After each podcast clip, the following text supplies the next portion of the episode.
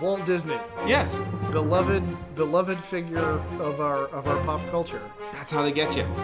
Yada yada yada. She eventually causes her own husband to be burned to death. And that makes me so happy on cold nights. It especially ended badly for the idiot Peckerwoods. Have a bottle of scotch. Okay, that's twice that he's mentioned redheads. it is un-American to get in the way of our freedom to restrict people's freedoms. That was the porn Okay. title. Yeah. Okay. I know plenty about but- these things. But I love me some Bobby Drake. Yeah, well, if that's all we've got, then we're darts. being really lazy. yeah. Y'all bone. You can literally poke a hole in it as soon as someone gets pneumonia. Well, I'm not as old as you. Well, haha, motherfucker, I got a wizard.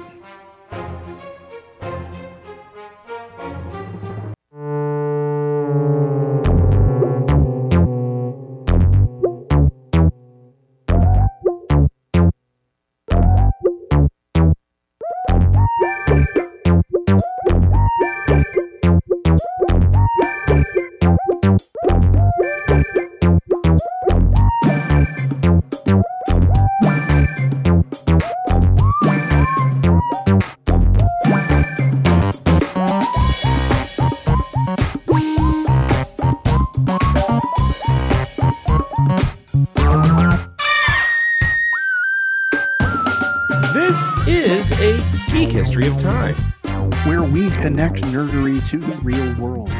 My name is Ed Blaylock. I'm a world history and English teacher here in Northern California.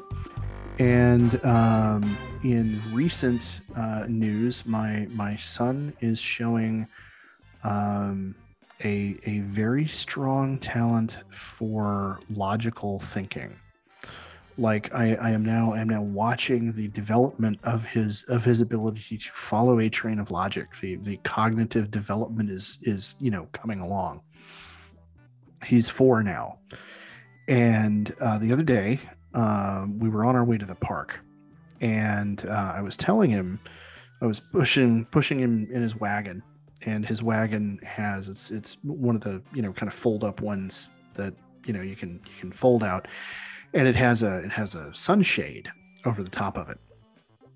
And um, i was mentioning to him that you know it's a good thing that he had the sunshade because i'd get in big trouble if he got sunburned. Mommy would not be happy with me. And of course my son has a, a complexion very similar to his mother's uh, which is to say it's german so it's pale. So the boy the boy could get sunburned so so this is a worry. And i mentioned this to him. And this then got us into into a conversation about oh yeah well you know uh, and, and i mentioned putting on sunscreen. And he said well you know would uh, would rory need to put on sunscreen? And and rory is one of his stuffed toys. It's an ankylosaurus named rory. And um, i said well you know i mean if he was going to be out in the sun he might want to put some on and we went through talking about the rest of his stuffies, and he said, "Yeah, no, we'd want to make sure they all put on sunscreen because they could. We wouldn't want them to get sunburned."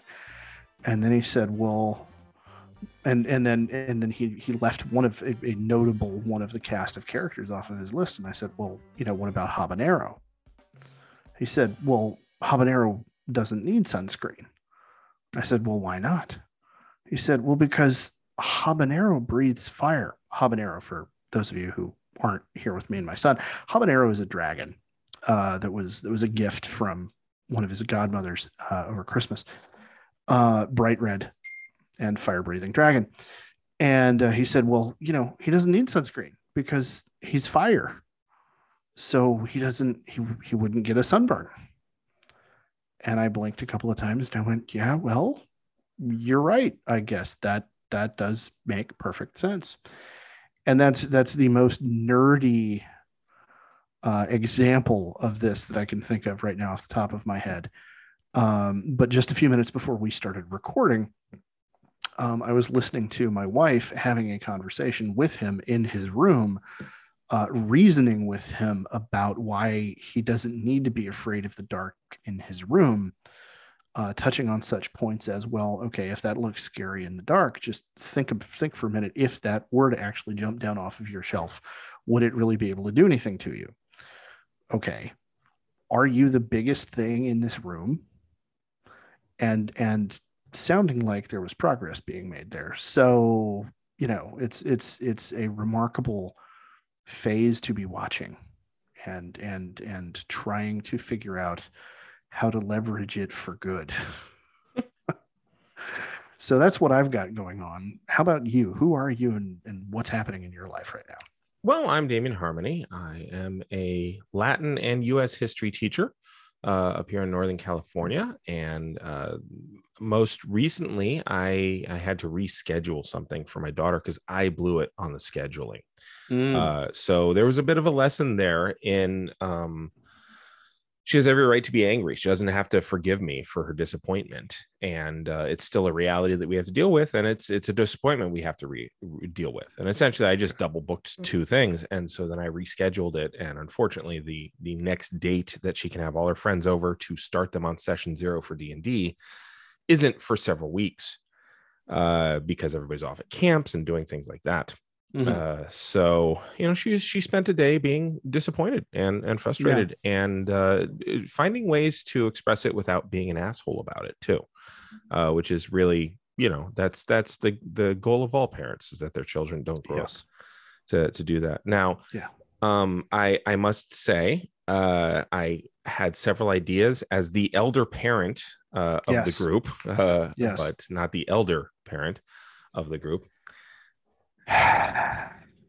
yeah, yeah. change the words at all. Yeah, yeah. So, whatever whippersnapper. What do you got for me? But uh, you have a golden opportunity to do a couple things. Number one, um, next time he talks about that with habanero, and you get the logic thing, take him to the next step, and then create stories with him.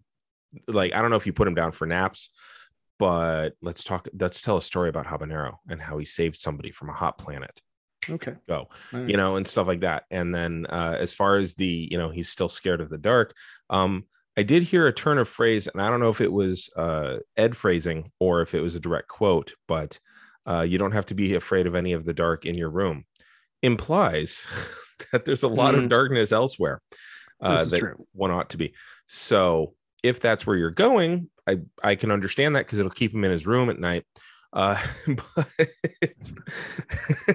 in theory, ah, uh, using we, using using parenting for evil, right? Uh, uh but uh, one, uh, you know, just maybe you know, uh, also, you know, I love the "Are you the biggest one in your room?" Uh, but there's great courage in little things too. This is uh, and I and I think it's a great place to start of yeah. like you know and and i i remember i've turned it around where my son was afraid of something i'm like dude it's so much smaller than you it's afraid of you mm-hmm. and then he immediately started empathizing with it mm-hmm.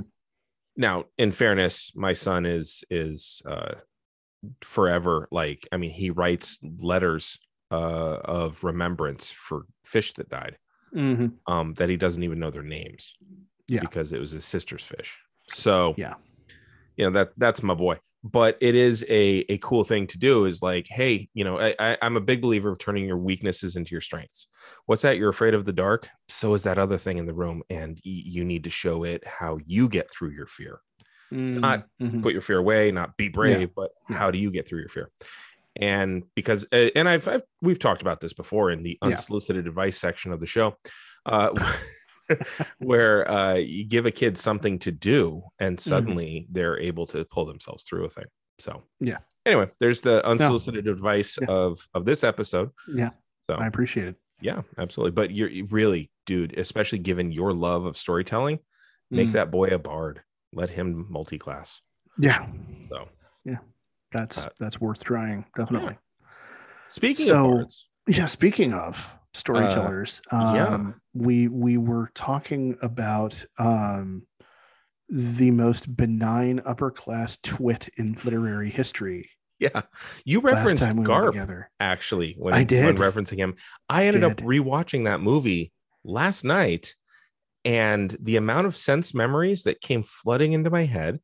Yeah. Uh, like, I mean, she wears a sweater later in the movie, like his mm-hmm. wife does, that my mom had mm-hmm. because fashion was you know fairly ubiquitous in 1980 81 yeah, um, true. Th- there are so many lines that I can remember what the carpet in my house smelled like, their bedspread was the same one that my grandma had. So I remembered watching Fraggle Rock because they had HBO Oh, and wow. petting that that that comforter. Mhm. Um, I remember uh, various scenes and what it smelled like, the secondary smoke that was in the house, because it was the 80s. Um, and and just I remember, you know, my mom's haircut, the way my dad looked, just everything. I remembered oh wow. so much. It really, yeah. Oh God! And I didn't realize how uh, I'm gonna say formative, but I don't know in any way that it was formative.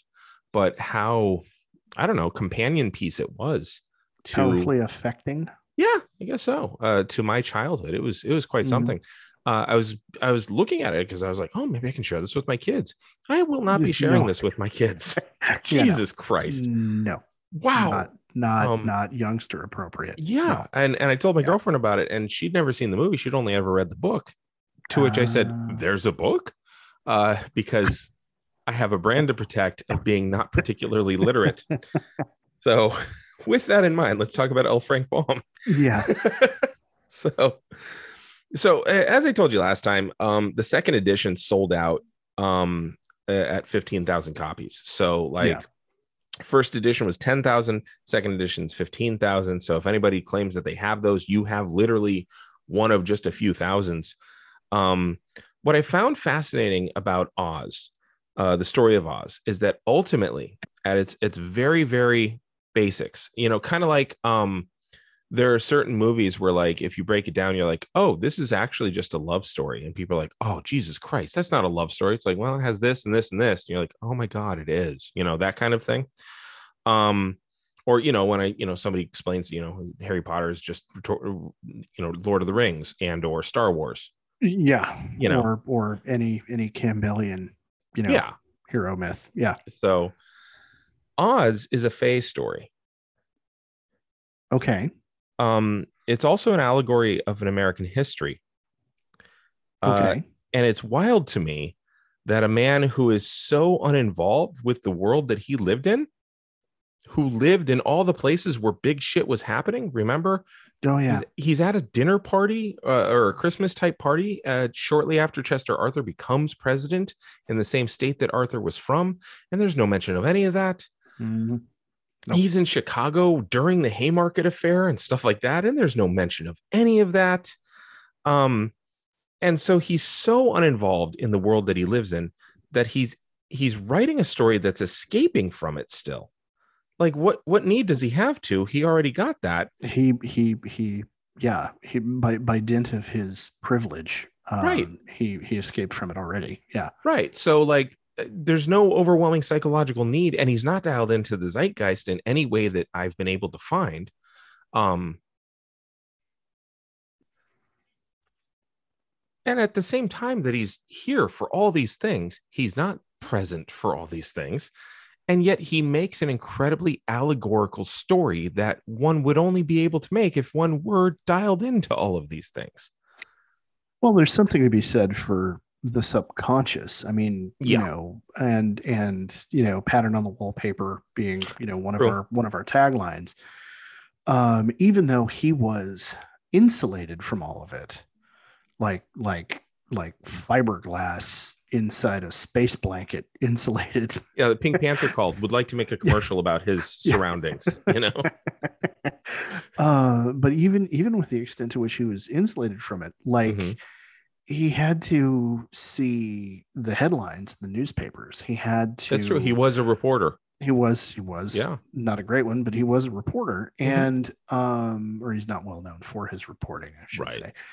Um, and and certainly, even though he was, you know, the again upper class twit, I, I just uh, you know the, the Mm-hmm. ultimate um, uh, dilettante Yes. you know um he was still surrounded by people who who would have been very very heavily concerned about His mother-in-law, for things. His mother- instance. his mother-in-law And his father-in-law. his father-in-law um Yeah. and uh you know uh, everybody everybody else in in the extended social circle like his immediate Sure. social circle was writers and theater people but you know beyond that anytime he went to a family function, hmm friends of the family who were all you know True. industrialists and upper middle class and above kind of people, they'd all And be reformers deeply- on on his wife's side. Yeah. yeah, and, and, and activists on his wife's side. Um, you know, w- one way or another, that would have been the topic of conversation. That would have been stuff that was going on.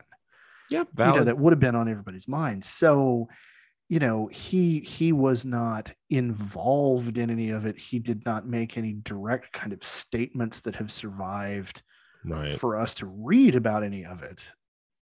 or if he did, my research didn't yield that. I mean, it, I am by no means Yeah. an L. Frank Baum scholar, and there, I met somebody when I was 24, 25, who Yeah. was getting a PhD in studying L. Frank Baum. Really, Oh yeah, and and they were not the only one. Like it is a whole field. It's kind of like being a Walt Whitman scholar. Like there's a lot of them. or a You know? Poe scholar, Yeah. So which has its own, you know, yeah. uh, Yeah. controversies and, and issues. But yeah, So, So, all right, yeah. Yeah, I mean, you but- know, if there's but in my there who- research- who, knows anybody who's done that research, like by Mhm. all means, please hit us up on Twitter. Let Yeah, us know. just- oh yeah, no, he he actually he like said some shit. Yeah. Like, Send me a you know, picture of the know. diary page where he's like, I cannot fucking believe these people did this in this place. You know, like let me know. That's Yeah. that's fine. Because otherwise I've got him making hamburgers, which are actually chickens. So that, that will always stay with me. the ultimate dilettante. It really- I'm just saying. like it's like it's like breeding sheep that are called emu, you know, like it just it's weird. Yeah. So anyway, his wife Maud never had a daughter. They only had boys. Yeah. Her brother Thomas and Thomas's wife Sophia gave birth to a lovely baby girl in June 1898. So I'm going to go back just a little bit. Okay. Her name was Dorothy Louise Gage. Okay. Now, there are those who say that the name Dorothy was simply a popular name at the time of the publication of this book. And that's possible, though, in my research, it never cracked the top 10 of girls' names until 1903, well after his book. Mm, That doesn't mean it wasn't still popular. I mean, Yeah. shit, you take the name Damien, it has never cracked the top 10. Uh, Yeah. But in 1977, it was the 210th most popular name. And there were four kids in my eighth grade class, all of us named Damien. no kidding. No kidding. And and Really? just yeah, just for fun, I decided to deep dive a little bit on my own name. Uh it, it peaked in 77 okay. uh and it didn't get any more popular for the next 20 years. And through the 80s it dipped quite a bit from the, Mhm. the peak at 210th most popular. Okay. Uh, but in 1997, it dropped back to 206th. In 2012, it cracked the top 100 for the first time since its debut at 942nd in 1952. Wow. for two years, it remained the 98th most popular name uh, after that, and then it hasn't been under three digits since. Okay. I think it has a lot to do with a point guard in uh, Portland, Oregon, uh, on the Trailblazers named Lillard. Uh, okay. Yeah. That So. I can see that. Yeah, but back to Dorothy Louise Gage. Yeah. Yeah. Yeah. Now, Dorothy Gale, Dorothy Gage, right? Yeah. Um, she was, by all accounts, a sweet little thing with whom Maud was absolutely smitten. I mean, this was a girl. This was a girl that she did not have to throw in a barrel to show why you shouldn't do that to a cat. She didn't Mhm. have to suspend this child from the second story window window by her ankle to show why you don't throw cats from windows. Um, a beautiful, perfect, lovely little girl, one who could grow up to be a doctor or a lawyer, so she could carry on what Maud had stopped at and what mm-hmm. uh, Grandma had had wanted. yeah. Okay. Unfortunately, Dorothy Louise Gage died on November 11th, 1898, from something called congestion of the brain. Oh. Yeah. Oh my God. I cannot even imagine. Yeah. Uh, I now, mean, for for like the whole family, but Yeah. like, oh Lord. now back then, uh, child mortality was not super rare, Yeah. but like we've spoken before, it does not make it any less devastating. yeah. Um, now this devastated Maud, the aunt of this child, right? Not the not the mom, not the dad, but the aunt. It Mm, devastated her to the point of needing medication. Now, evidence suggests that Frank, because he loved his wife so, because he didn't have much in the way of practical skills, he did the only thing that he knew how to do to console his beloved, heartbroken wife. He changed a little boy who got pitched from a cyclone into a fey world uh, that he told his children about into a girl named Dorothy Gale, immortalizing the niece that they had lost. And there's a fair amount of debate about whether or not this was so, uh, given that he used the name Dorothy in a story that he'd written in 1897 as well. So before that child was born, Mm-hmm. all this, all the same, like it 100% sounds like something he would do. Yeah. Yeah. Yeah. No, it totally makes sense. Yeah. And, you know, going back to the name Mhm. Dorothy, um, it occurs to me that I I had a great aunt Dorothy, my my grandfather's younger sister, Okay. Who would have been born around about The tens or teens or uh actually earlier, probably Okay. just before the but just before like 1907, 1908. yeah, by then it's starting Yeah. to pick up in popularity. Yeah. Yeah. And it's it's always kind of hovered um Yeah. it- you know it, it hovers through the movie and then it gets more popular and then it drops off in Mhm. about the 70s now money from oz had not come in yet in 1900 uh, royalties were due in january of 1901 and Okay. maud insisted that frank approach his publishers and ask for an advance on those royalties uh, because you know they're still living a little bit hand to mouth despite the incredible Okay. success it's like okay you've got incredible success and by the way you know Yeah. um now they granted it and he took the check he said thank you very much put it in his pocket without looking and of course he came home and maud was ironing one of his shirts uh, and he gave her the check he's like here you go and that's that's what he does right he Yeah. always does that right Yeah. she was gobsmacked at the amount on the check to the point where she burned his shirt um they'd been expecting a hundred dollars which would have been 3300 of our dollars which Yeah. is Yeah. pretty good Sizable, sizable check. that's more than christmas you know Yeah. She found that the check was for $3432.64 which in our dollars would be $115000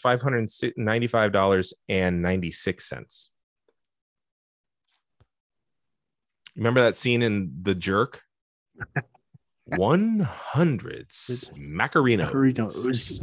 Yeah. Wait. okay. No, it was 50 Say- big ones. 50 big 50 ones. big ones. Yeah. Yeah. Um. How how uh. Say that number for me again in modern dollars. A hundred. and One what? hundred and fifteen thousand five hundred ninety-five dollars and ninety-six cents. One dollar and nine cents. Holy shit! Yeah. No. No wonder she burned one of his shirts. Uh huh. It's it's a miracle she didn't break her foot dropping the iron. Right. Like, oh my god. So now you get an advance on this money, right? You're going to get it the next month anyway, Yeah. right? So it's not Yeah. like you're even like, okay, Yeah. I really I financed, you know, next year with this. Yeah. Yeah. Yeah. So you get an advance by by a month. Being L. Frank Baum, what are you going to do with that money? Absolutely follow up this massive success with this book and with all this money with an attempt to put it into theater. Oh shit! Really? Yeah, so he writes the the play.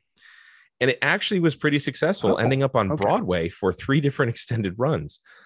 Um, it opened first in Chicago in 1902 under the name The Wizard of Oz. Okay. that's the first time that title was used because previously it was the wonderful right Yeah. uh, it differed quite a bit from the children's book because baum was seeking to entertain adults this time with the a musical play because he's still smitten with the idea of a musical No. Yeah. Okay.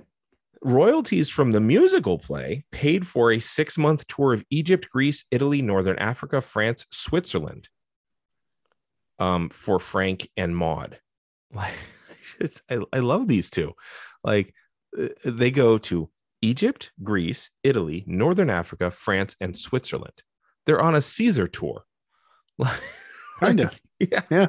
i mean they're going out they're going in order too come to Yeah. think of it um you know plus north africa but like Yeah. they that's that's what they do Okay. with the royalties from this so he's starting to pull like this is the beauty of being a creative i've heard Uh, yeah, yeah. um Wow.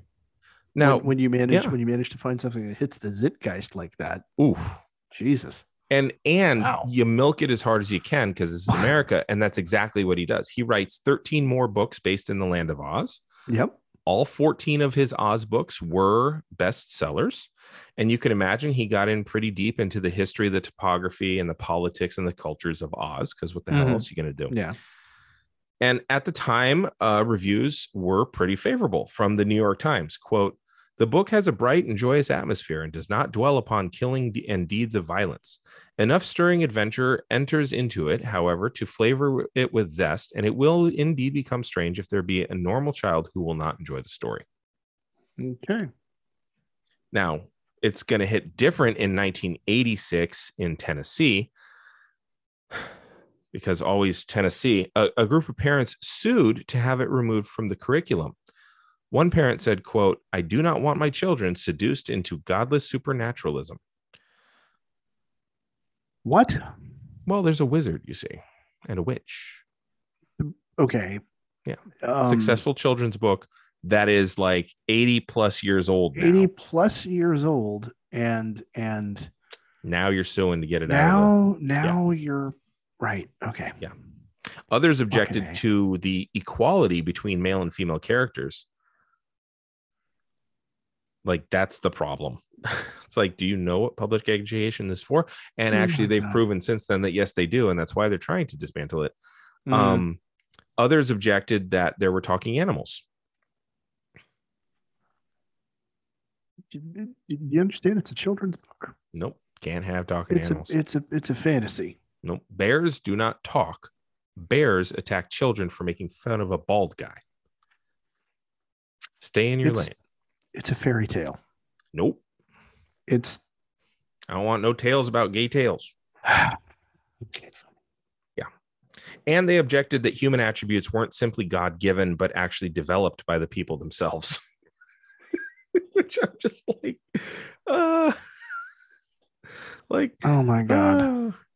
The judge ruled that they could have their kids exit the class when the Wizard of Oz was being discussed in the classroom. This was the compromise. So you, Mm. you want your kid to stay dumb, go ahead, step outside. It's fine. Yeah. so I want to examine the two aspects of this story that I find most fascinating because eventually I'll need to make my way over to the thesis of this that the movie was indeed a prophecy while the book was equal parts allegory and fey story.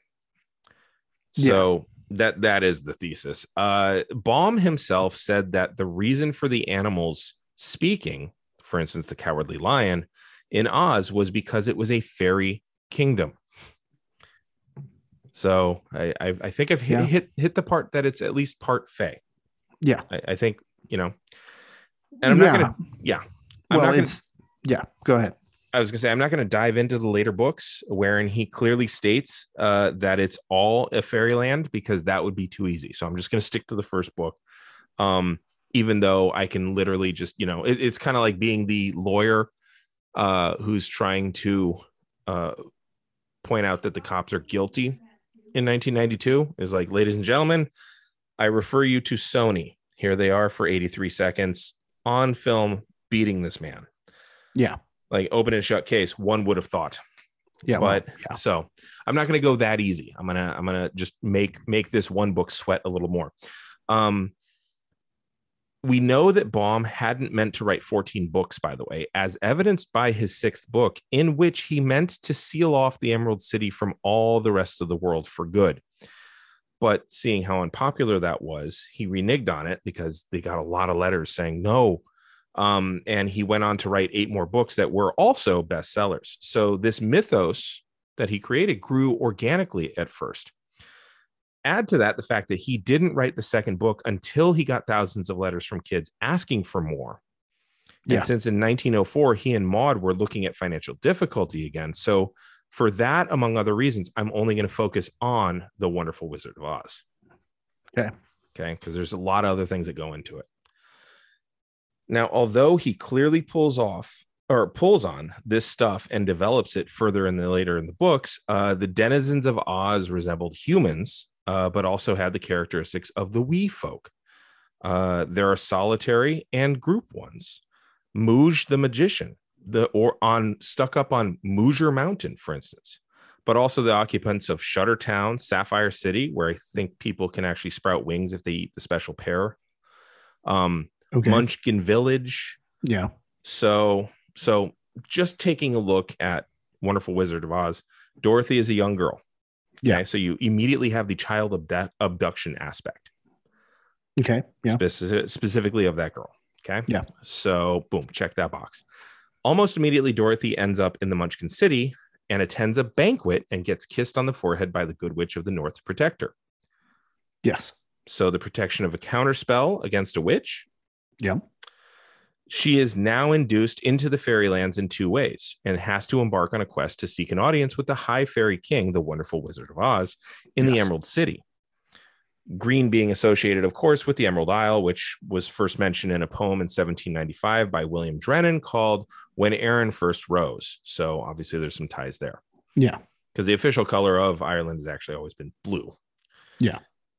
And the wizard, after receiving her audience, appearing to Dorothy and her party, each as a different representation of himself, by the way. So you got your changeling aspect there. The wizard sends her to kill a rival queen, the Wicked Witch of the West. And if this isn't some Seelie and unseelie Scottish shit, um, the Seelie. the Seelie court, the Scottish lowland fairies, seeks favors from humans and helps them. The unseelie court, the Highland fairies, would attack without provocation, and most importantly, was tied specifically to witches. Okay. Yes. And when the Wicked Witch sees them coming, she has a single telescopic eye, of course, which, by the way, Balor. yes. Uh, Okay, Also, yeah. Evil Eye, Gray Eye Sisters, you take your pick. Okay. Yeah. Anyway, she sends wolves to tear Dorothy, the Twig Blight, the Construct, and the Lycanthrope to pieces. Okay. Uh, you know who else sends dogs to attack people? The Unseelie Court. Okay. They, they call them Yeth Hounds oh yeah. okay. and Dandy Yeah, yeah. Dogs. Yes. See, I was thinking you were going to mention the Wild Hunt, and I was going to say no, that's No. not. Yeah. Okay, but all right. She sends a swarm of black bees, a murder of crows, and a group of slaves who are called the Winkies, Yeah. all of whom are rebuffed. And how is that very different at all from the Gabriel Ratchets, uh, the black hellhounds who can shapeshift and make specific sounds as they do so? How are the Winky slaves that different from the black dwarves and the Duergar and the I can't say these words because they don't have any fucking vowels? C W N A N N W N. you untutored heathen. You're a Celt. You can't. Okay, it's Welsh. Okay, I figured it's Welsh. There's a lot of W's and N's. Cunanun. Cunanun. Oh, I could have done that. Yeah, you. I could have. If you just looked at a pronunciation guide, come on now.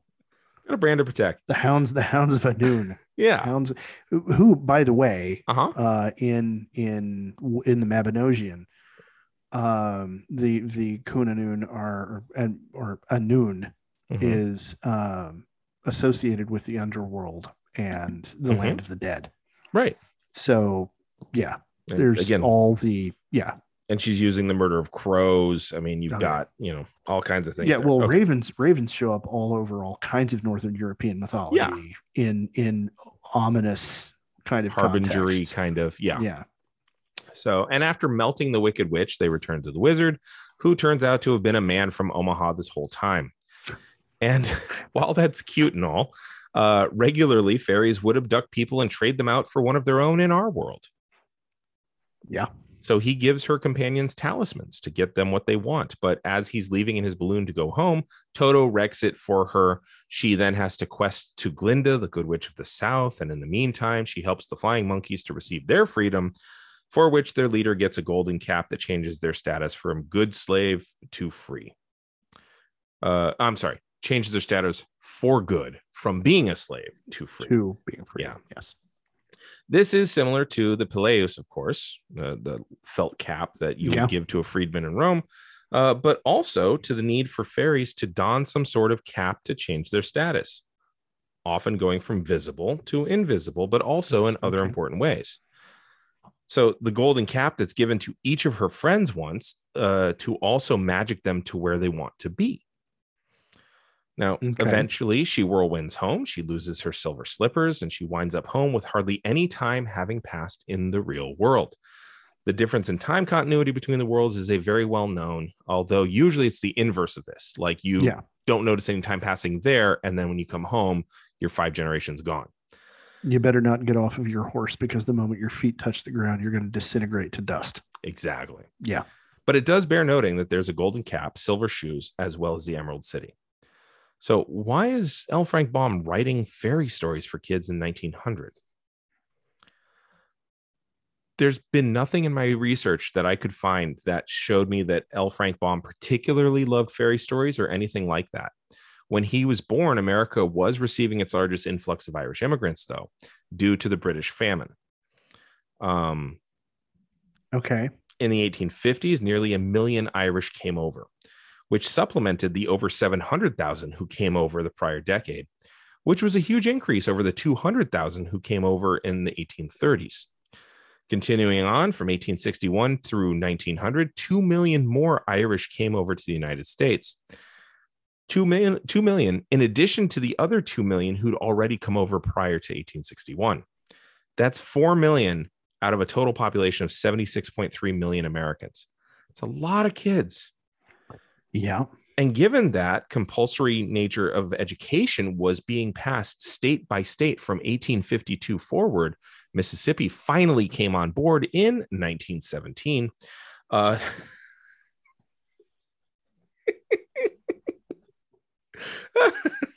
and they've they've managed to stay in last place almost ever since. Although sometimes California gives them a run for their money by like closing all the libraries. Yeah. uh, But what that means Yeah, is that every okay. state had free schools by 1870. And granted, these schools are only in urban centers, but urban centers in 1900 is where fully half of the population lived. And if you're looking at Irish immigrants, they almost always go to urban centers. Uh, this means well, that th- because there's- yeah, because because when they came over, if you're gonna go out to to rural anywhere, mhm, you're going to be going out in order to get land in order to get a farm. right, If you come over as someone who's in the circumstances of most of the immigrants who came over from Southern Europe, mhm, Italy, uh, uh, Spain, Sicily, all, all the Greece, all of those folks, or if you came from Ireland, mhm, you were coming over without capital. right. You, so you, kind of were stuck where you were. you yeah you you were going to arrive almost certainly in New York Mhm, and and then it was going to be on you to figure out just exactly like what you were going to do from there and you didn't have the money to be thinking about oh yeah no I'm going to head out to the Midwest and you know Right. Farm And I mean, there were indenturing systems that allowed you transport that you'd have to work off that got you out Oh, to yeah. Chicago or got you, uh, you know, out to Ire- or Ireland, out to San Francisco. yeah Um, that was a very popular place actually for for the Irish. Um, and, the Italians I mean Yep, North Beach absolutely. um but, yeah but but based just based on circumstances most of them were Mhm. going to be we're going to be in urban areas Yeah, which meant their children were going to be attending those public schools. which means you have a sharp increase in literacy where you previously didn't, and therefore you have a need for children's books. okay, all and right. so what do you write so that kids you know Yeah. 5% of the country at this point is irish like fully 5% of the united states was irish so it makes sense that he's pulling from that cultural and literary tradition so did he mean to write about a fairyland that would appeal to an increasingly celtic influenced population no did he do so yes absolutely Okay. now about that allegory uh, unlike in the movie that everyone knows, the slippers were silver. Silver slippers on a yellow brick road. In 1900, there was a debate raging over how to base the Americans' currency. Those who were already wealthy or had a lot of money owed to them continued to advocate for a gold standard based economy. Those who saw a growing population, the crushing weight of that debt, and the possibility of expanding the economy argued for the free silver approach. They wanted to have as much silver currency as was demanded, thereby expanding the money supply so that more people could have access to it. And therefore, it was worth less, which meant that your debt wasn't everything that it took to keep yourself alive. Okay. Unions, populists, industrial workers, Western expansionists, and rich people who caught the scent in the wind and who owned silver mines already stood to gain quite a bit of this. and who already owned the, the means Right. of means of production. Yeah. Yeah. So if the money supply expanded, gold would be less heavily sought after and silver would inflate the economy. And with the economy inflated, the debts owed by farmers, especially, but also by urban folks who borrowed on credit, would be able to pay their debts back and have it be less of a percentage of how they feed their families. In short, the grip that creditors, robber barons, and capitalists in general had with the support of Eastern and Midwestern corn farmers and the Republican Party in the East on the people uh, had on the people in debt would be less tight. So you do have Yeah. groups that are like, no, we got to stick to gold, and sometimes they're Yeah. working against their own their own Interests. uh, interests, of course. Uh, but there you have. And then there was a group called the bimetallists, those uh, who are also called silverites. They preferred to bring in silver, but to pin its value against gold at one sixteenth of its value. So, which is, I mean, that's basically pound to ounce. Okay. So a pound of silver is equal to an ounce of gold. I mean, honestly, D and D does this just with a decimal system. With yeah, essentially. Um, so anyway, talking about gold and silver standard. Oh, I, sure. I, want to back up a little bit because there's there's actually one of the most famous um Oh, I'm gonna uh, get speeches. there. I'm gonna get there. Oh, okay. Oh, William I'm- Jennings Bryan. oh yeah. Okay. All Oh yeah, yeah. He serves just- two masters in this. Oh. Oh yeah. Okay. All right. So Okay. So uh so one sixteenth, right? So that's Yeah. an ounce to a pound. So having the silver shoes bouncing along the yellow brick road in the land of Did emeralds, fairy No. stories, no, in the land of Oz? and Oz is short for Ooh. Uh, ounces. oh shit. What? Okay. Now, it's a hell of a coincidence if it's a coincidence. It's a hell of a jo- good job an allegory if it's an allegory. It's one of those things you're like, how the f- Hmm? right? I'm only one beer in. You can't be blowing my mind like that this early. God damn it. oh man. So that could be seen as allegory for bimetal representation. It could. You- okay. Yeah. So so there's there's an awful lot of stuff in in speaking of children's books. Uh-huh. Um in in Alice in Wonderland. Yeah. One one of the theories about Alice in Wonderland, and I, I don't know enough right now off the top of my head to know whether it's like, no, no, this is actually confirmed, or if it's just like, Mhm. you know, uh, uh I'm gonna let you do that one. over overheated academics. But um oh darn it. Alice in Wonderland written by I'm totally Uh, Frank Carroll. Yeah, uh Lewis Carroll. Lewis Carroll. Yeah, Frank Carroll. Uh yeah, Frank Carroll. Carol Burnett. Carroll O'Connor. But but Lewis Which would be Lewis so Carroll. much better. Yeah, it was just it probably You are a Cheshire meathead. be. I like that. Yeah. Um, but um Lewis Carroll was a mathematics professor. Uh-huh. And a lot of the uh, uh, absurdity in Alice in Wonderland is They're logic uh, puzzles. well, it's it's logic puzzles, and it's it is it is argued that it was Carroll um, essentially creating a children's story, spinning a children's story as a satire of developments that were going on in mathematics at the time. Uh, as he wrote the book, I want to say is when mathematicians, theoretical, you know, airy fairy mathematicians started talking Mhm. about things like irrational numbers Okay. Yeah. and and that kind of stuff. And he was essentially against all of that. He he didn't think it was quite cricket. and and you know the Mad Hatter right. and and like there's there's ways that you can look at Mhm. uh, a, a great many of the things in that book and see them as satire of this this kind of divorce from reality theoretical kind of mathematics It's all irrational. We're all Yeah, mad here. yeah we're all mad here right. um additionally um the walrus and the carpenter Mhm. um is uh East meets West in terms of religion. w- that's that's one possible theory the other one is it's the house of lords and the house of commons Oh, that would and also it's make a sense. and it's political satire yeah, and because they're still Um, devouring us, yes the oysters. still yes pretty much yeah yeah. um and so it, it's just it's interesting to me that Mhm. you know that's that was that has forever been marketed as a children's book right. But it was but but if you if you scratch the surface of it you find this incredibly cutting satire of politics and and you know academia and all of this kind of stuff Sure. and now that you give me this and what is oz short for Uh huh. like like i i i, I feel like you know it, that's that's that's uh like the tagline in in the prisoner what is oz short for who is number one? You know Right. um like that's, that's never gonna leave my head now. What is oz short for?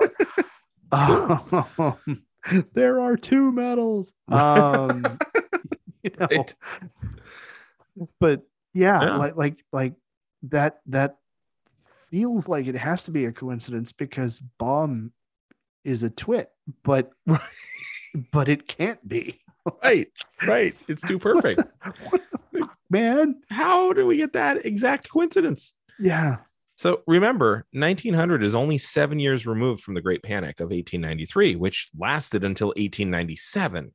And Oh, you yeah. remember how unstable things were for Frank and Maud during that time.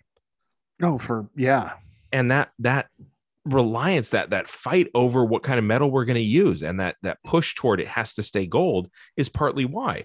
Essentially, capitalists who were benefiting from expansion-based economic policies and practices were living on the edge of the bubble, especially the railroads.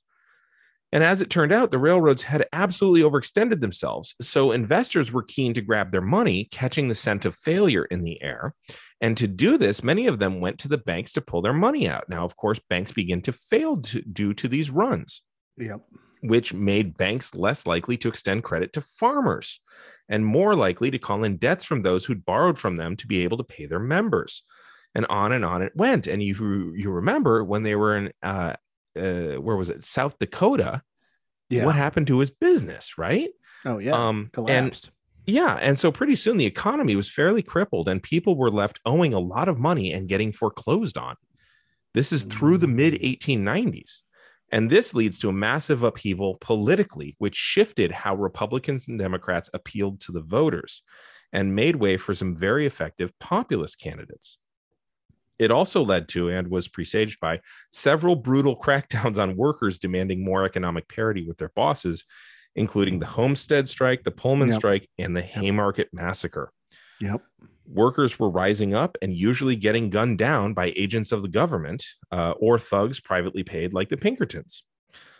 Politicians had to start appealing to agrarianists as well as industrialized workers.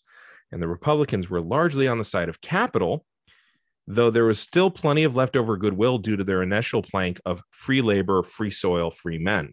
yeah Still, populists like William Jennings Bryan were elevated during the panic. Bryan was the consummate Democrat populist from the Midwest. He held office as a legislator from Nebraska. He keened away from the Bourbon Democrats, who were Northerners and some Southerners, who wanted to limit the size of the federal government. He said, no, it should be expanded. He threw in his lot as a legislator with the other group. They didn't have as cool a name, uh, but they sided largely with the agrarian concerns of the growers and the farmers in the South and the Midwest. There was lots of federal intervention to keep those people going since they grow our food. And he saw that and he's like, we need to keep these people afloat. And I kind of will, important yeah yeah. Now he lost a bid for Senate in 1894 because back then um, we actually didn't just keep voting in the incumbents. Um, in fact, you had about a 50% chance of keeping your seat every time at most Wow. on average. Yeah. Now, I mean, again, there were some guys like Sumner that absolutely, uh, you know, pushed that average upward, but there were other guys who, uh, was it Davy Crockett? Remember, Mhm. he gets voted out and he's like, well, I'm going to Texas. You can go to hell. like, Yeah. you know. Now, he lost his bid for Senate in 1894, but he took his popularity on the road, uh, really took his popularity on the rails, and he began promoting free silver to all who'd listen and to many who wouldn't. Uh, he made enough money with his speech making that he actually didn't even have to practice law. Essentially, he was a podcaster. Some of them Okay. make money at this. Yeah. Um, Mm, In mm, 1896, he ran for president. Uh, and he was part of the wing of Democrats whose plank included repudiating Cleveland for his failures to secure economic security for most Americans and for blocking the more move toward free silver. So he said, "No, Oh, we we absolutely don't stand for Cleveland. He didn't do these things. Fuck him." All right. Now, most importantly, it was at the 1896 Democrat National Convention that he delivered his Cross of Gold speech. This gave him the nomination ultimately, but he didn't actually stretch out to do that. Um, at this time, most of the Democrat frontrunners for the nomination were Midwesterners. So he's one of many. Okay. Bryan was from Nebraska. Horace Boies was from Iowa. John G. Carlisle from Kentucky. Adlai Stevenson, the first, was from Mhm. Illinois. He was the grandfather to the Adlai Stevenson that my dad hates so much from episode one. yeah. Joseph Blackburn, also from Kentucky, and Henry Teller from Colorado. The Democrat plank ultimately included the following mission statement regarding money quote, We demand the free and unlimited coinage of both silver and gold at the present legal ratio of 16 to 1 without waiting for the aid or consent of any other nation. We demand that the standard silver dollar shall be a full legal tender equally with gold for all debts, public and private, and we favor such legislation as will prevent for the future of the demonetization of any kind of legal tender by private contract. Okay. So no no loopholes. Silver is good. Bryan's Cross of Gold speech contains the following excerpts, uh, and this one uh, highlights the Midwestern focus on the difference between the rogues and the fighters that we saw in Ohio uh, in the Mhm. 1870s. Quote, and by the way, I found a couple versions of him actually recorded. Um, oh, really? yeah, you can you can find these uh, because they had the you know clickety clackety Oh, yeah. yeah. wax yeah, cylinders, and they've some people have taken great pains to digitally recreate them. Oh, wow. because you can measure it in like in a CAD program and stuff like that now. Oh, yeah. Okay. So, quote, we say to you that we have made the definition of a businessman too limited in its application. The man who is employed for wages is a is as much a businessman as his employer. The attorney in a county er, in a country town is as much a businessman as the corporation counsel in the great metropolis. The merchant at the crossroads store is as much a businessman as the merchant of New York. The farmer who goes forth in the morning and toils all day, who begins in spring and toils all summer, and who by the application of brain and muscle to the natural resources of the country creates wealth, is as much a businessman as the man who goes up on the board of trade or who goes upon the board of trade and bets upon the price of grain. So, fighter, Mhm. rogue, Yeah. the miners who go down a thousand feet into the earth or claim t- or who climb 2000 feet upon the cliffs and bring forth from their hiding places the precious metals to be poured into the channels of trade are as much businessmen as the few financial magnates who in a back room corner the money of the world we come to speak of this broader class of businessmen Okay. Definitely a yeah. a really good uh, example of populism in rhetoric. Yes, absolutely. And and you know, I'm hearing it, you know, saying it again, and and I've typed it out a few times and stuff. Um, it it's really interesting to me that Nixon,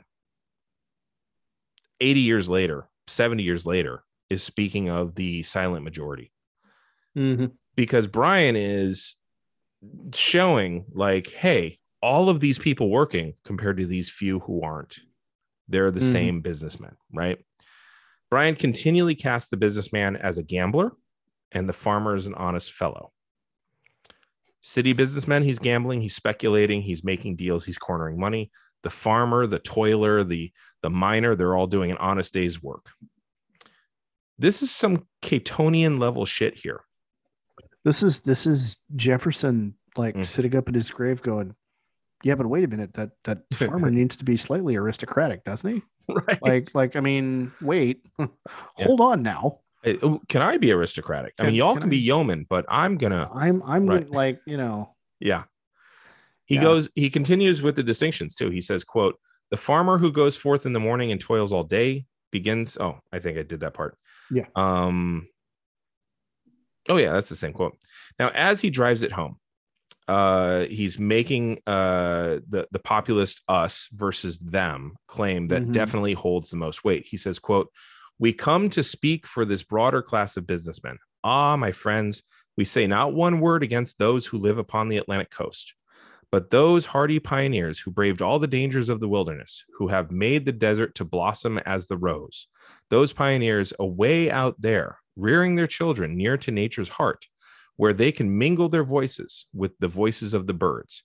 Out there, where they have erected schoolhouses for the education of their children and churches where they praise their creator, and the cemeteries where sleep the ashes of the dead, are as deserving of the consideration of this party as any people in this country. It is for these that we speak. We do not come as aggressors. Our war is not a war of conquest. We are fighting in the defense of our homes, our families, and our posterity. We have petitioned, and our petitions have been scorned. We have entreated, and our entreaties have been disregarded. We have begged, and they have mocked when we when our calamity when our calamity came. We beg no longer. We entreat no more. We petition no more. We defy them. All right. Right. And then he finishes with the kind of biblical flourish that would appeal to the agrarian and the Midwesterner, right? Mhm. If they dare to come out into, or if they dare to come out in the open field and defend the gold standard as a good thing, we shall fight them to the uttermost, having behind us the producing masses of the nation and the world.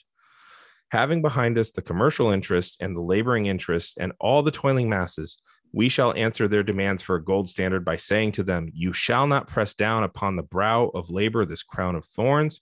You shall not crucify mankind upon a cross of gold.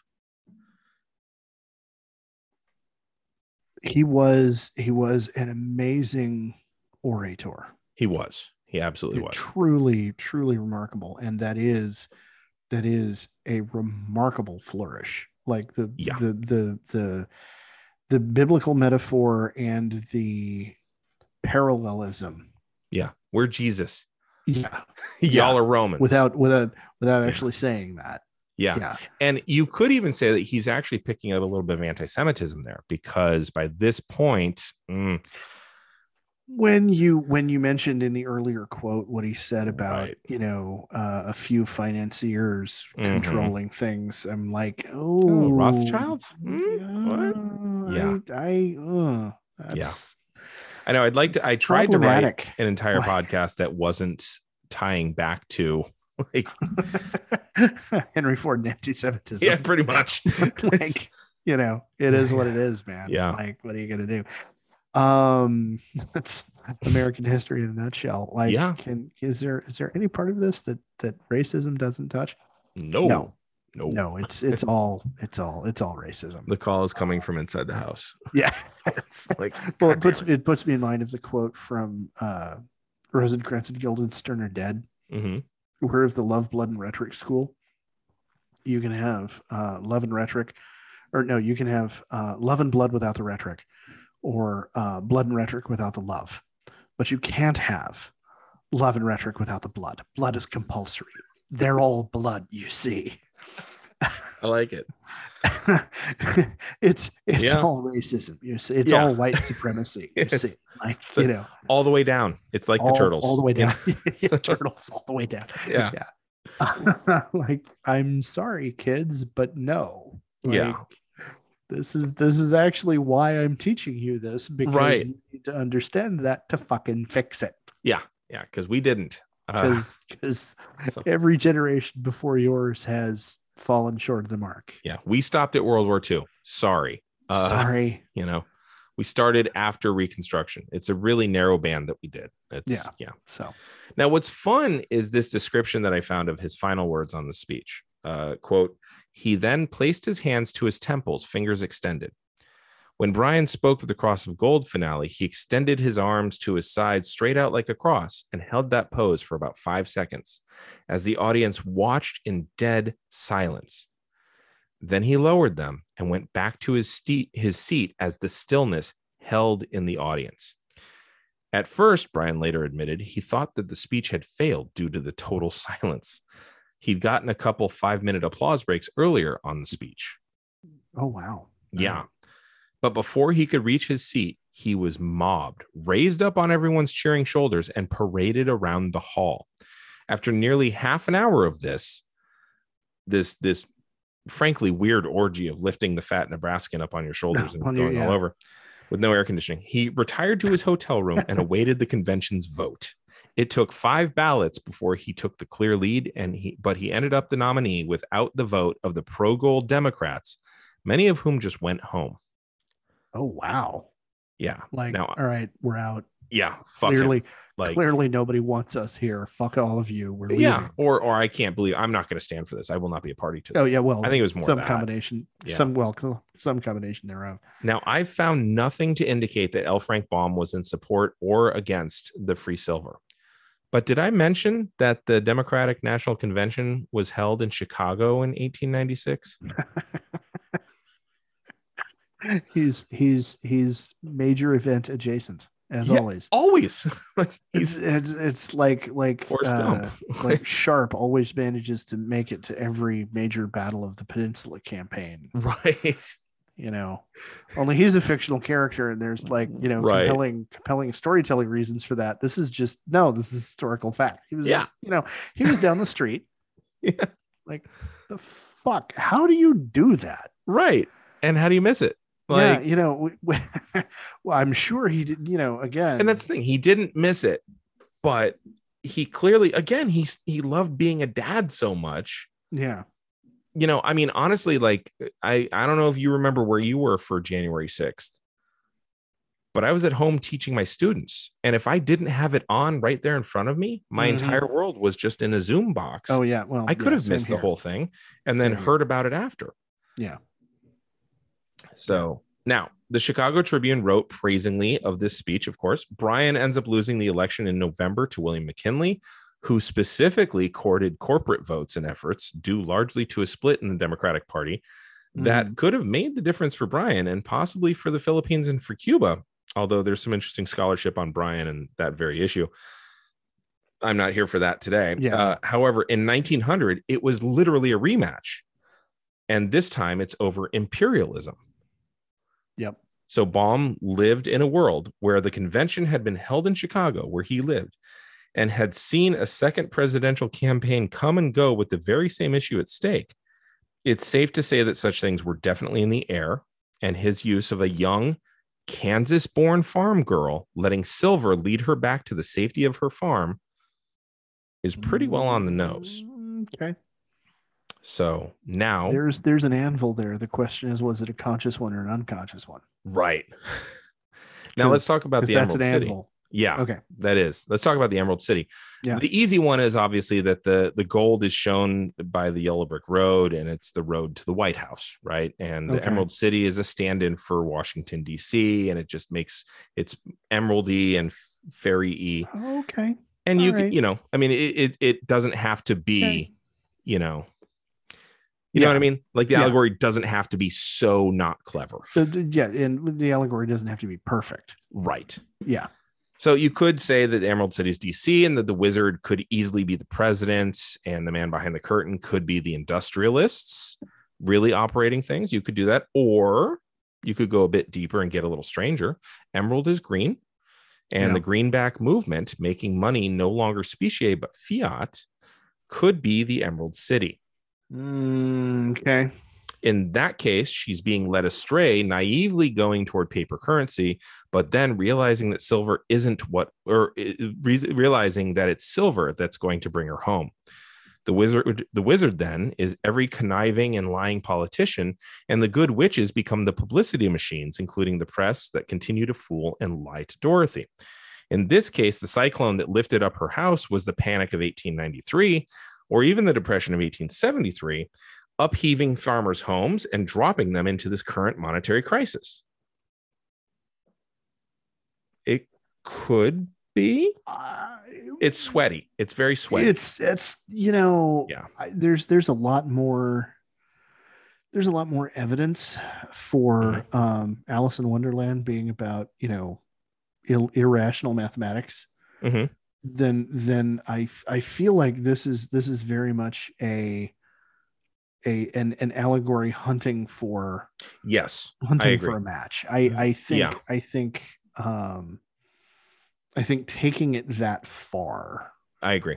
I agree. stretches it to the point of me being like, "Hey, okay, look, you know, the what is Oz short for thing? Like, okay, I, I you have me there, Sure. but but all of that is a bit much. Now, if I'd done it in a reverse order, maybe it would have been more compelling because I did hit you with the the most glaring, obviously clever one first. But yeah, but yeah, I- I'm but with you. I'm I- with you. Yeah, I emeralds I, and green, greenback, and there was a greenback movement. That was a thing. Yeah, and silver was ultimately you know what led her back so it's Yeah. still pro silver pro silver, anti greenback not pro silver anti gold yeah, Yeah. I, I I feel a bit more like the the allegory of, for Mhm. Oz okay is is a little bit less like oh hey now we're going to talk about monetary policy hey And I- kids have you heard about the world bank yeah hey. yeah um i feel like you know based on my own memories of of reading the book having the book read to me as Mhm. a kid oz is more an allegory of any kind of glittering metropolis any kind Right. of big city any Yeah. kind of you know the the the urban fantasy land that it's Right. like oh yeah no but you got to keep the glasses on right because if you Right. take the glasses off you realize that no it's all just you know lead crystal and Mhm, and you mhm. know everything everything isn't actually green yeah you know Yeah. um and and there is a very strong um agrarian Yep. bent to it there is there is um which is i think again the, the greenback movement would have fucked the the farmers yeah so Well, But yeah, okay. I- I but, get- I get know, you. I And, get you. And and I think there's a certain level of of just you know basic cynicism slash satire about oh yeah, and the wizard isn't really a wizard. He's you know a carny. Yeah i mean that's know, just a a what the twist like, kind of know, moment yeah. yeah You know. Yeah.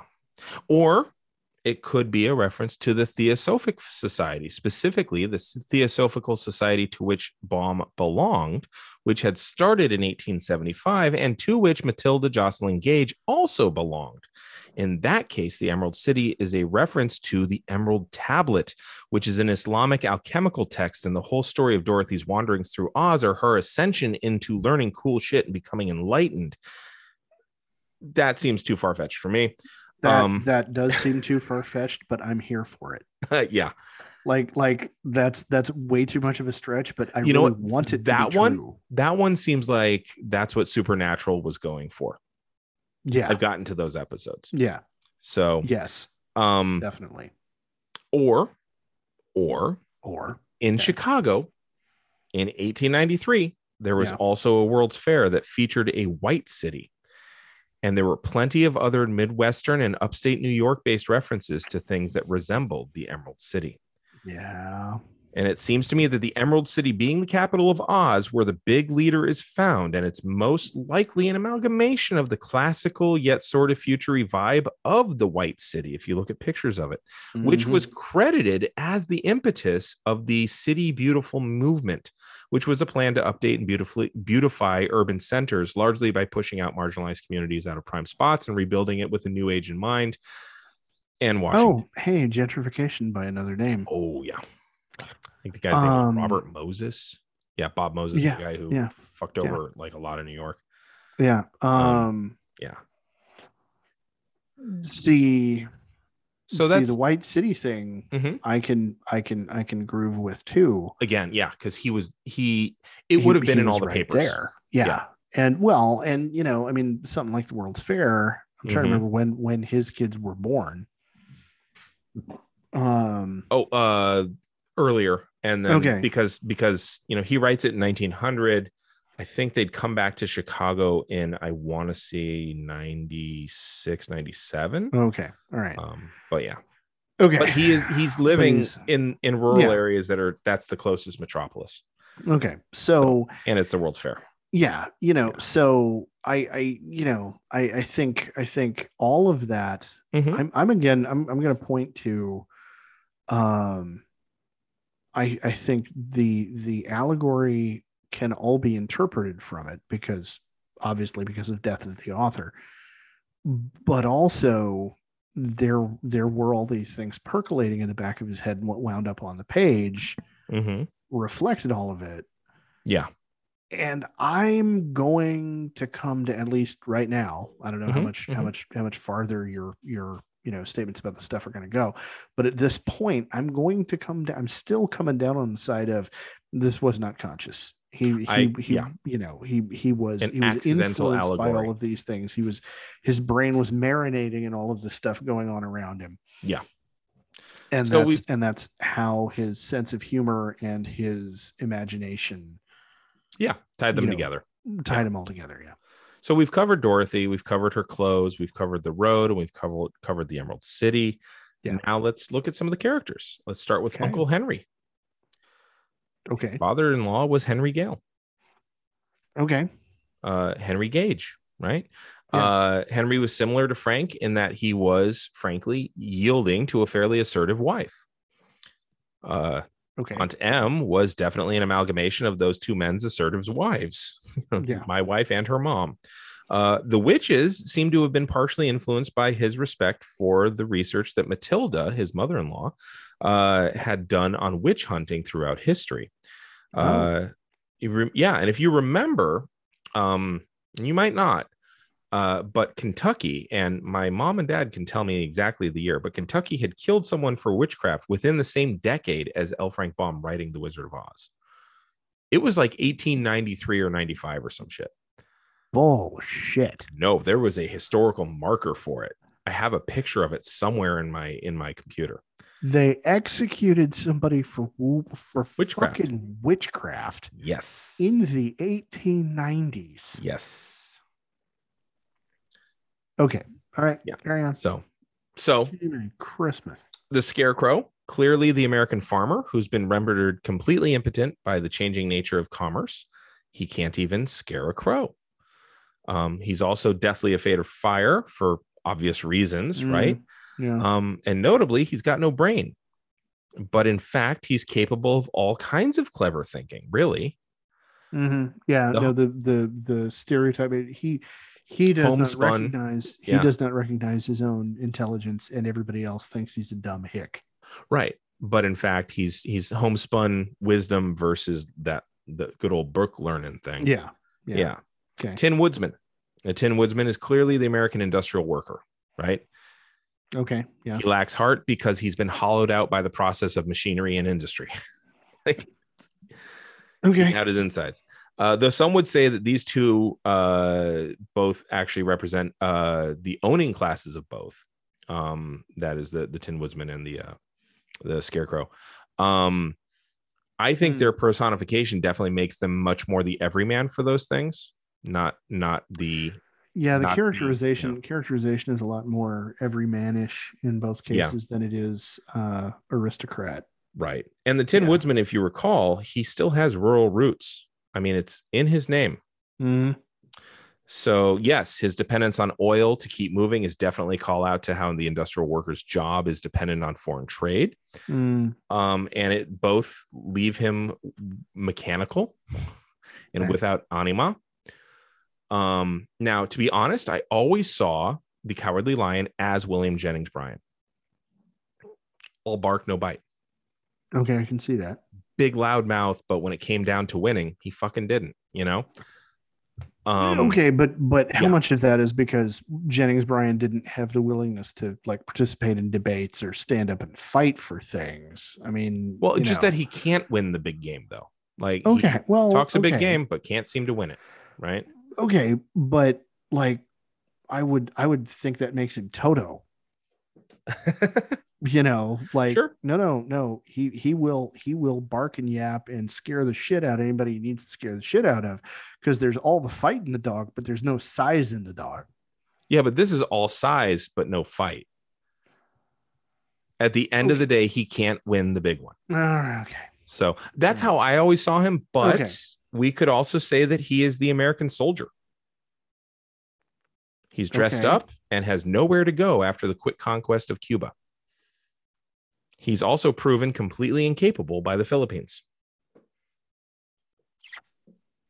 Okay. Uh, or you could say that he is a motorcycle. Nice. the Wicked Witch of the West nice. uh, could represent the actual pull of the American West, the danger and the lawlessness that it entails. Remember, boom towns were a fairly recent thing, and Wild Bill Hickok had just been killed in 1876 in South Dakota. The frontier had been declared closed by Frederick Jackson Turner in 1893. So it's possible that the witch, with her command of the flying monkeys, could represent the dangers of the West. Okay. I you know what's what's okay, what I find weird about that interpretation though is everything else in this is very clearly an agrarian polemic. Mhm. Like like if we're if we're taking I all of st- the other yeah. characterizations, Mhm. we're we're looking at agrarian polemic. Mm-hmm, mm-hmm. And the thing is, um, to anybody pushing an agrarian polemic, I don't see the chain of logic to, oh, and we need to be worried about the dangers of the West. I would be expecting in an agrarian polemic for it to Mhm. be, you know, the good witch of the West. Well, You know what I that's if you, yeah. But if you look at expansion westward as being a capitalist scheme and it fucks over the farmers because now you have spite towns and stuff like that. All right. Uh, and if you take a look at the monkeys, um, they kind of fit the noble savage trope in the book. And there is some meat on the bone here, given that the not quite sympathies that Baum expressed in a number of editorials in different publications years prior to 1900. He wrote sympathetically about Sitting Bull in 1890. And at the same time, he stated that white civilization necessitated genocide. He seems to feel like it's an unfortunate inevitability and said that uh, the massacre at Wounded Knee was unfortunate but likely necessary. Quote, the pioneer has before declared that our only safety depends on the total extermination of the Indians. Having wronged them for centuries, we had better, in order to protect our civilization, follow it up by one more wrong and wipe these untamed and untamable creatures from the face of the earth. In this lies future safety of our uh, in this lies future safety for our settlers and the soldiers who are under incompetent commands. Otherwise, we may expect future years to be as yet full of trouble with the slur redacted uh, as those that have been in the past. I want to I want to interject here. Sure. The interpretation of the cowardly lion as Uh-huh. the American soldier. Uh huh. I'm going to do you one better. Oh, good, good. and I'm going to say the cowardly lion is the uh, personification of the higher echelons of the military class, Yeah. Not not the foot soldier. Okay. Yeah, Because everything he's the else in this- of the forest. Yes, because You're because right. everything else in this is Yeah. is populist agrarian I think you might be right. He's the generals. He's the the colonels and above. Right. You know, um, especially when when he's pointing out things about you know an opinion of incompetent command, hmm which you know is reasonable based on Yeah. you Custer. know, Party well, well, not even. You know what? Here's the thing. Mm. Custer is the one we all learn about Right. because because Custer is the is the obvious example of okay, look, um, I'm not kidding. The entire goddamn Sioux Nation, Yeah. is down that hill by the river. You don't want to fucking go that way. Yeah. whatever. Now you're full of shit. You don't know what you're talking about. It's really US Custer is is the easiest hubris story to tell. Yes, yes. Yeah. The, the the Greek tragedy aspect of Custer's Mhm. story are are too good to to let lie. Yeah. But in the wake of the Civil War, hmm um, there were systemic problems with the with the management uh, and and you know leadership within within the U.S. Army. It was it was it was bad. hmm Uh, you know, and and yeah, Custer is the most obvious example. And and I'm just I'm so pissed at L. Frank Baum right now because right up He until was- this point I know he was such he was such an unproblematic cinnamon roll, yes. and now You're like, God damn it. and now he's like, well, you know, we did all this horrible shit before, and now we just need to follow it through because otherwise they're going to come and cut our throats in our sleep. It's like, dude, what? right. Like, what? I'm, I'm, I, can't even bring myself to swear. I'm Yeah. so taken aback. Like, Yeah. dude, um, Well, But- and and yet he still does the whole noble savage shit because if if you look at what he has the the monkeys say to Dorothy, the head one says to Dorothy, "quote Once we were a free people living happily in the great forest, flying from tree to tree, eating nuts and fruit, and doing just as we pleased without calling anybody master. This was many years ago, long before Oz came out of the clouds to rule over this land. yeah. And- oh yeah. Yeah. And I mean, I mean that even that even sounds like the quotes Mhm. from Native American tribes talking about the Great Father in Washington. exactly. Like, Now, it could Bro. be it so and and again, Bro. allegories are absolutely shoving things together too because if you really think about what the monkeys do, the flying monkeys do specifically to the scarecrow and to the tin woodsman, um they pull out his stuffing and dent the shit out of the tin woodsman in two brutal assaults. Yeah. Um ultimately, the wicked witch could represent bureaucrats who pass laws with little regard to whom they're going to hurt um and and the monkeys then are the gendarmes that carry those laws out so it could be that the wicked witch is actually a robber baron and Mm-hmm. the monkeys are congress I I don't hate that theory.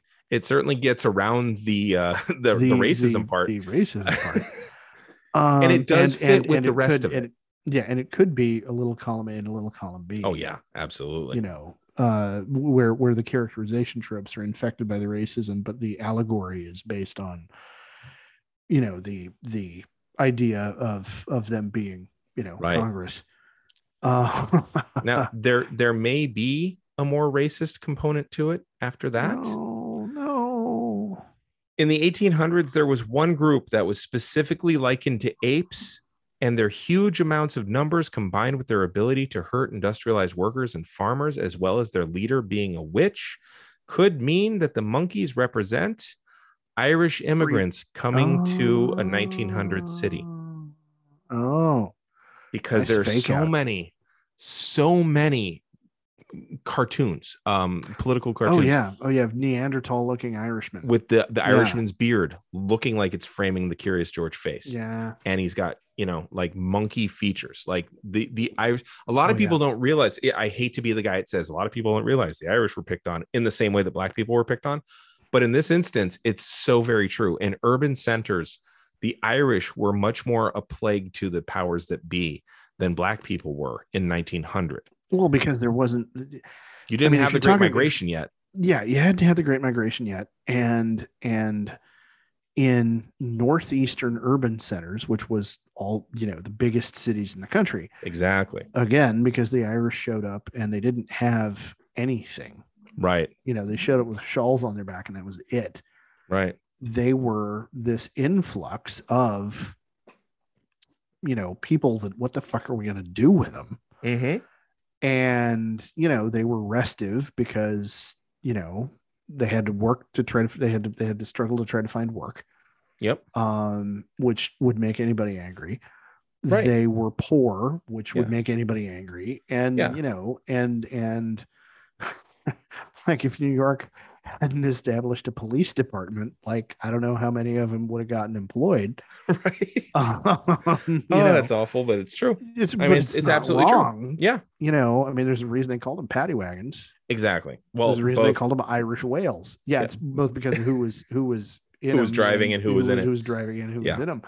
but you know, I mean, you know, there's a reason that uh, you know the TV series Blue Bloods to this day, hmm uh, you know, features a family that's you know three generations in a row of cops. They're in New York and they're named Reagan. Yeah, there you go.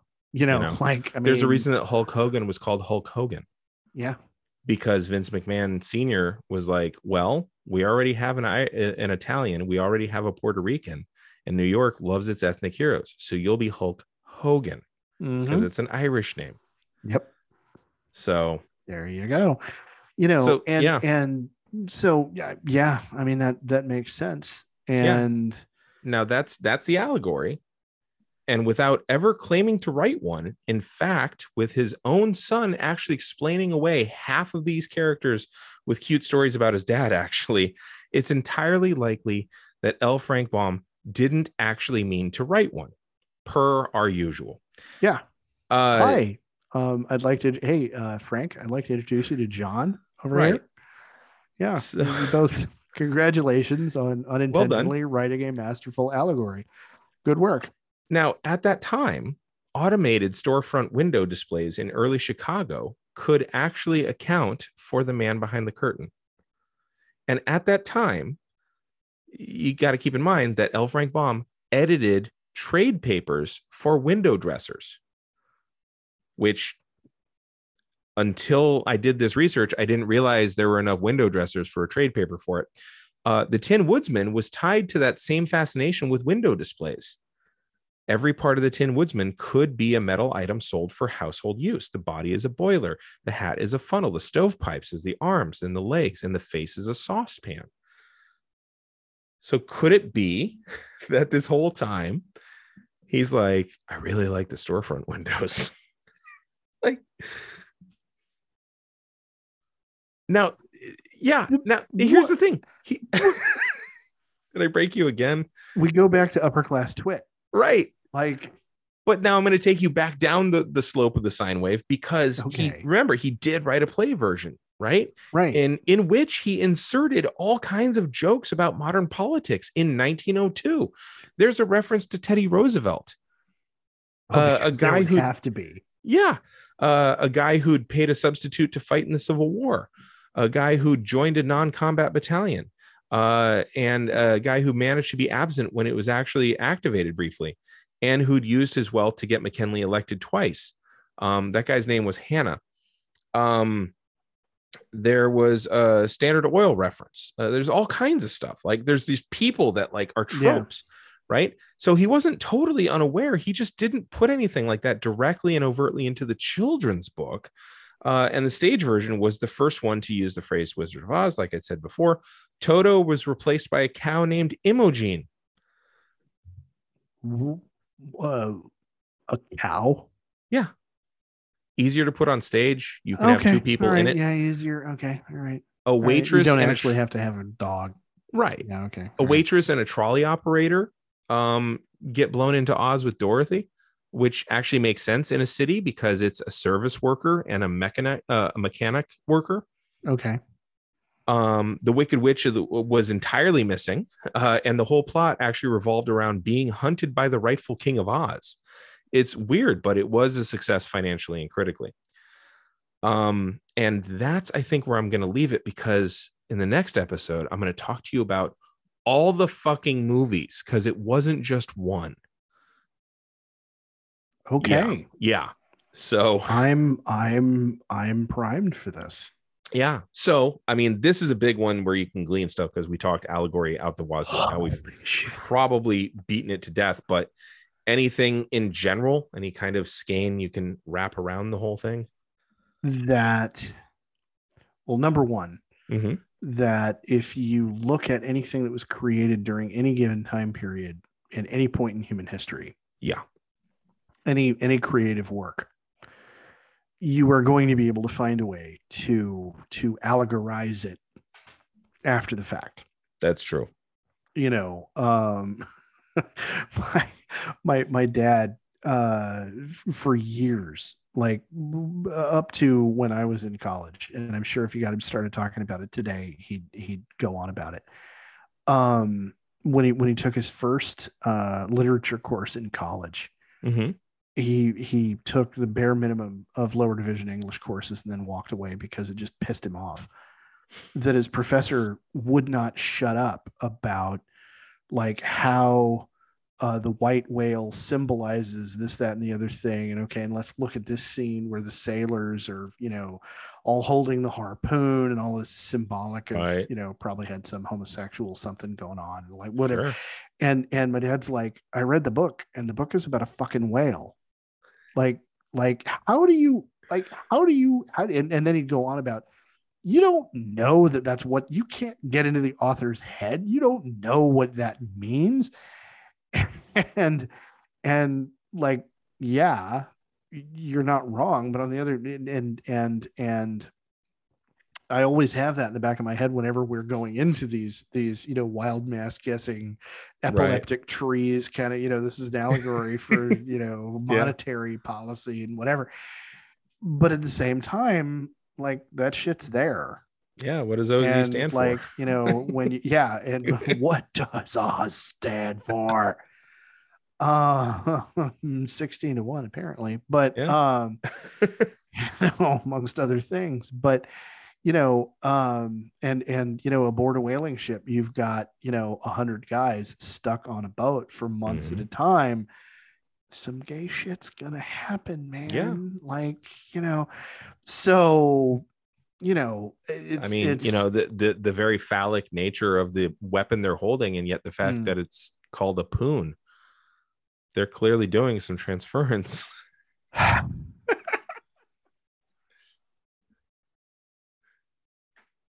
i want to say i'm not even mad but i kind of am Yeah, that's okay. uh, but uh, uh, you know, and and I I think I'm I'm still I'm still reconciling Baum as as you know largely benign. God damn it, largely benign upper class twit Sure. with with this potential that hey some of this is actually really deep satire going on here Right. and you know, and his and his and his son apparently, you know, writing off says, no, it was he wasn't doing it. My dad he just was a likes twit." storefront Like, he windows. Just he just like storefront windows. Which is even greater. like, Which which like like, God damn it. I don't know which one of those things I want to believe more. Like, Right. you know, he's he's this he's this cinnamon roll who like at night sits down and vents all of his cynicism in in the symbolism of the background of his children's story. On the one hand, that's amazing. And right. I want to buy that guy a beer. On the other hand, it's no, no. He he he was just, he was all upper class twit through and through. Yeah. Like you know, watch watch the Monty Python skit. That was my dad, Right. like a hundred percent. And I kind of want to buy that guy a beer and How pat him on the reliable? Yeah. know. Yeah. How reliable a narrative is someone's son though, looking up at their dad? Well, yeah, I mean, I played indeed. Bosnia in a play.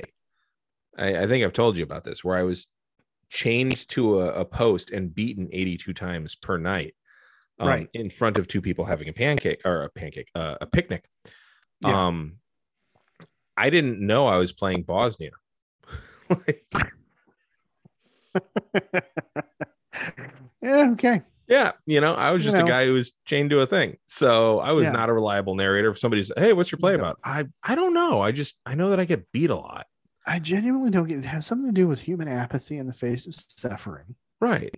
Oh, you mean But you're beyond that- no, no, that's that's too easy. That's that's weird. Yeah. That's I don't know, man. Yeah, that's that's too much of an anvil. I don't I don't know about that. That's you know- that's no, that's too that's that's too on the nose. Oh Yeah. And then the director told me he's like, "Yeah, I wrote it exactly for that." I was like, "Oh, lower class twit." So, so, So there you go, ladies Yeah. and gentlemen. It's it's yeah. so what you're saying is your dad is perpetually disappointed by your podcast. Um no, I, Oh, I okay. wouldn't I wouldn't say that. Um I, I think he would he's probably consistently bothered by the amount of swearing I do, but uh, you know, he knows I'm a pointy headed intellectual. So Sure. you know. So, like I said, perpetually disappointed. Yeah, All right. well. So, what you reading? uh, well, actually, uh, in a in a departure uh, Mm-hmm. from from the usual fare, uh, what I have been doing a lot of reading of, give me a second here because I want to properly credit this, Mm. uh, is um, just about every night uh, for the last month, I Mhm. have been reading to my son uh, the picture book Dragons Love Tacos Oh, it's such a good book. by uh, Adam Rubin, illustrated by Daniel Salmieri. Mhm. And I might be mispronouncing Salmieri, but um, it is it is a wonderful, whimsical little book about Mhm. uh, hey kid, if you want to make friends with dragons, tacos are key. Um, and but but very important. Um, you you need to you need to lay off the spicy ingredients. Right. And uh, there's a page where it it tells you what good good ingredients for tacos are. Yep. And my son always wants me to pause reading so he can point to them and say tomatoes, check, lettuce, check, cheese, check. Very nice. um and and um yeah it, it is it is a wonderful sweet whimsical book um that that gives you some very practical pointers on Yeah. host a taco party for dragons You know, he And has so- he's done a number of other books. I don't know if you've Yeah. done those darn I- squirrels no or the secret pizza party. oh dear And there's Alright. even a sequel to Dragons Love Tacos. Um, okay And I think there's one I think called the Ice Cream Machine, but um it's it's almost like this weird Rashomon children's book. It's kind of fun. okay all right Yeah. So well you mentioned rashomon so now i'm gonna have to look it up because you know kurosawa sure. So, but that that is what I've been reading, and I highly, Awesome. highly recommend it. Uh, how about you? Uh, I'm gonna recommend something far less saccharine. Uh, it's called Three Ordinary Girls: The Remarkable Story of Three Dutch Teenagers uh, who became uh, became spies, saboteurs, Nazi assassins, and World War II heroes. Uh, by Tim Brady. Uh, has nothing to do with anything that we've done, Yeah, uh, but it's just I I really I needed I needed something in my in my reading. Headspace? yeah in my headspace that that was about badass women. So Okay. i went with that. Um however if you're interested because we are going to be doing movies uh Yes. of the wizard of oz which Yeah. invariably means judy garland and her life i strongly also recommend uh get happy the the life of judy garland um by gerald clarke uh it's a, it's a pretty good Remarkable- biography Remarkable title for a biography of Judy Garland. uh well that's kind of the point yeah Mm. Uh, so I recommend that, and of course, Okay. watching The Wizard of Oz. So oh, well, yeah. got a week because next week we are going to do the movies. So, All right. Cool. Well, for geek history of time, uh, I'm Damian Harmony.